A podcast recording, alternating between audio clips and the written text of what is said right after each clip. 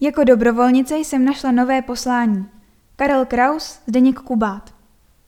Kolem historického domu nedaleko Dvořákova nábřeží, ve kterém sídlí příbramská Adra, jsme šli snad 100krát.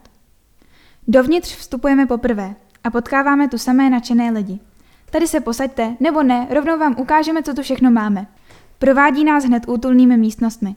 K příbramskému centru Adra patří neodmyslitelně i jeho dobrovolnice Marie Tesařová a toto je příběh, který jsem přivedl.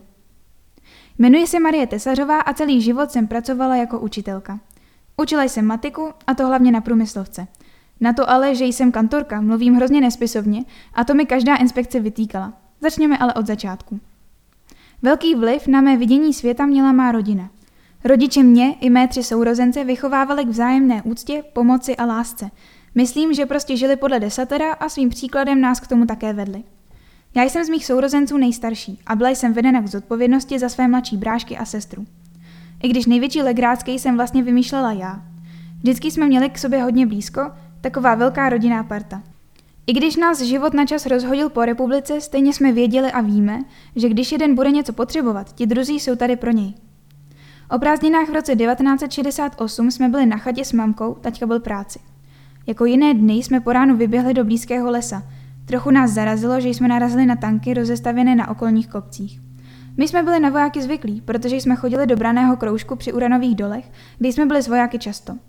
Chodili jsme na cvičáky, stříleli slepými ze samopalu, dokonce jsme si i v letadle vyzkoušeli chvilkový stav bez tíže. Šli jsme k jednomu tanku zeptat se, co tady dělají. Dost nás vyděsilo, že na nás začali rusky křičet, abychom stáli, nechodili blíž a poté dokonce sáhli po zbraních. Byl to šok, tak rychle jsme zpátky v chatě asi nikdy jindy nebyli. Příbram jsem byla na základce a potom chodila na Gympl pod kulturákem. Následně jsem vystudovala vysokou školu a provdala se do Rakovníka, kde jsem začala učit. Víte, být učitelem, tedy dobrým učitelem, to je opravdu poslání. Jsem vděčná, že jsem mohla jít se svými studenty kus jejich života. Vidět, jak se proměňují, rostou, hledají, dozrávají. Být u toho a smět jim také ukazovat různé náhledy na život. Svobodu máme až tehdy, když si můžeme z něčeho volit. Jinak ze své učitelské profese mám celou řadu veselých příhod. Tahle příhoda je hned ze začátku mého kantorování. Kromě všeobecně oblíbené matematiky jsem učila i fyziku.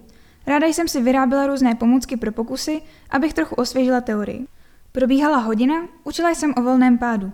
Na katedru jsem si postavila židli, na kterou jsem si stoupla. V ruce kuličky přivázané na provázku. Právě jsem se chystala provázek pustit, třída v naprostém tichu očekávala zvuk dopadajících kuliček. Najednou se ozval skřípot dveří do třídy. Ředitel. Jeho pohled bych vám přála vidět. Vytřeštil oči, strnul ve dveřích, pak co si zachuktal, udělal krok zpět a zavřel za sebou dveře. S pokusem jsem pokračovala až po doznění huronského smíchu.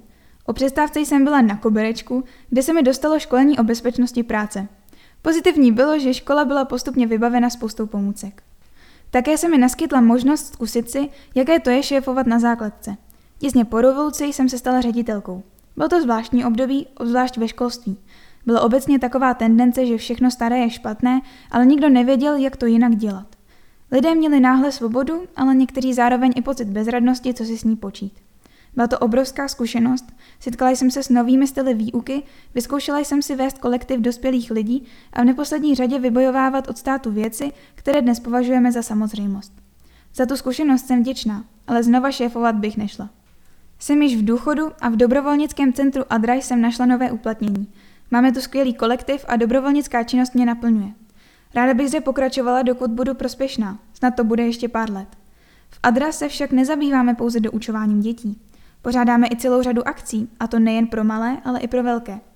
Pomáhali jsme i seniorům a potřebným v té nejhorší fázi koronaviru, a to například s obstaráváním nákupů, hlavně však po stránce sociální. Být ve stáří sám je hrozné. Do budoucna mám celou řadu plánů. Kromě pokračování v dobrovolnické činnosti bych ráda vedla i nějaké kroužky. Když jsem ráda něco vytvářela rukama, také jsem začala zahradničit. Ale ze všeho nejvíce bych si přála vrátit alespoň část péče svým rodičům, kterou věnovali oni mně a mým sourozencům.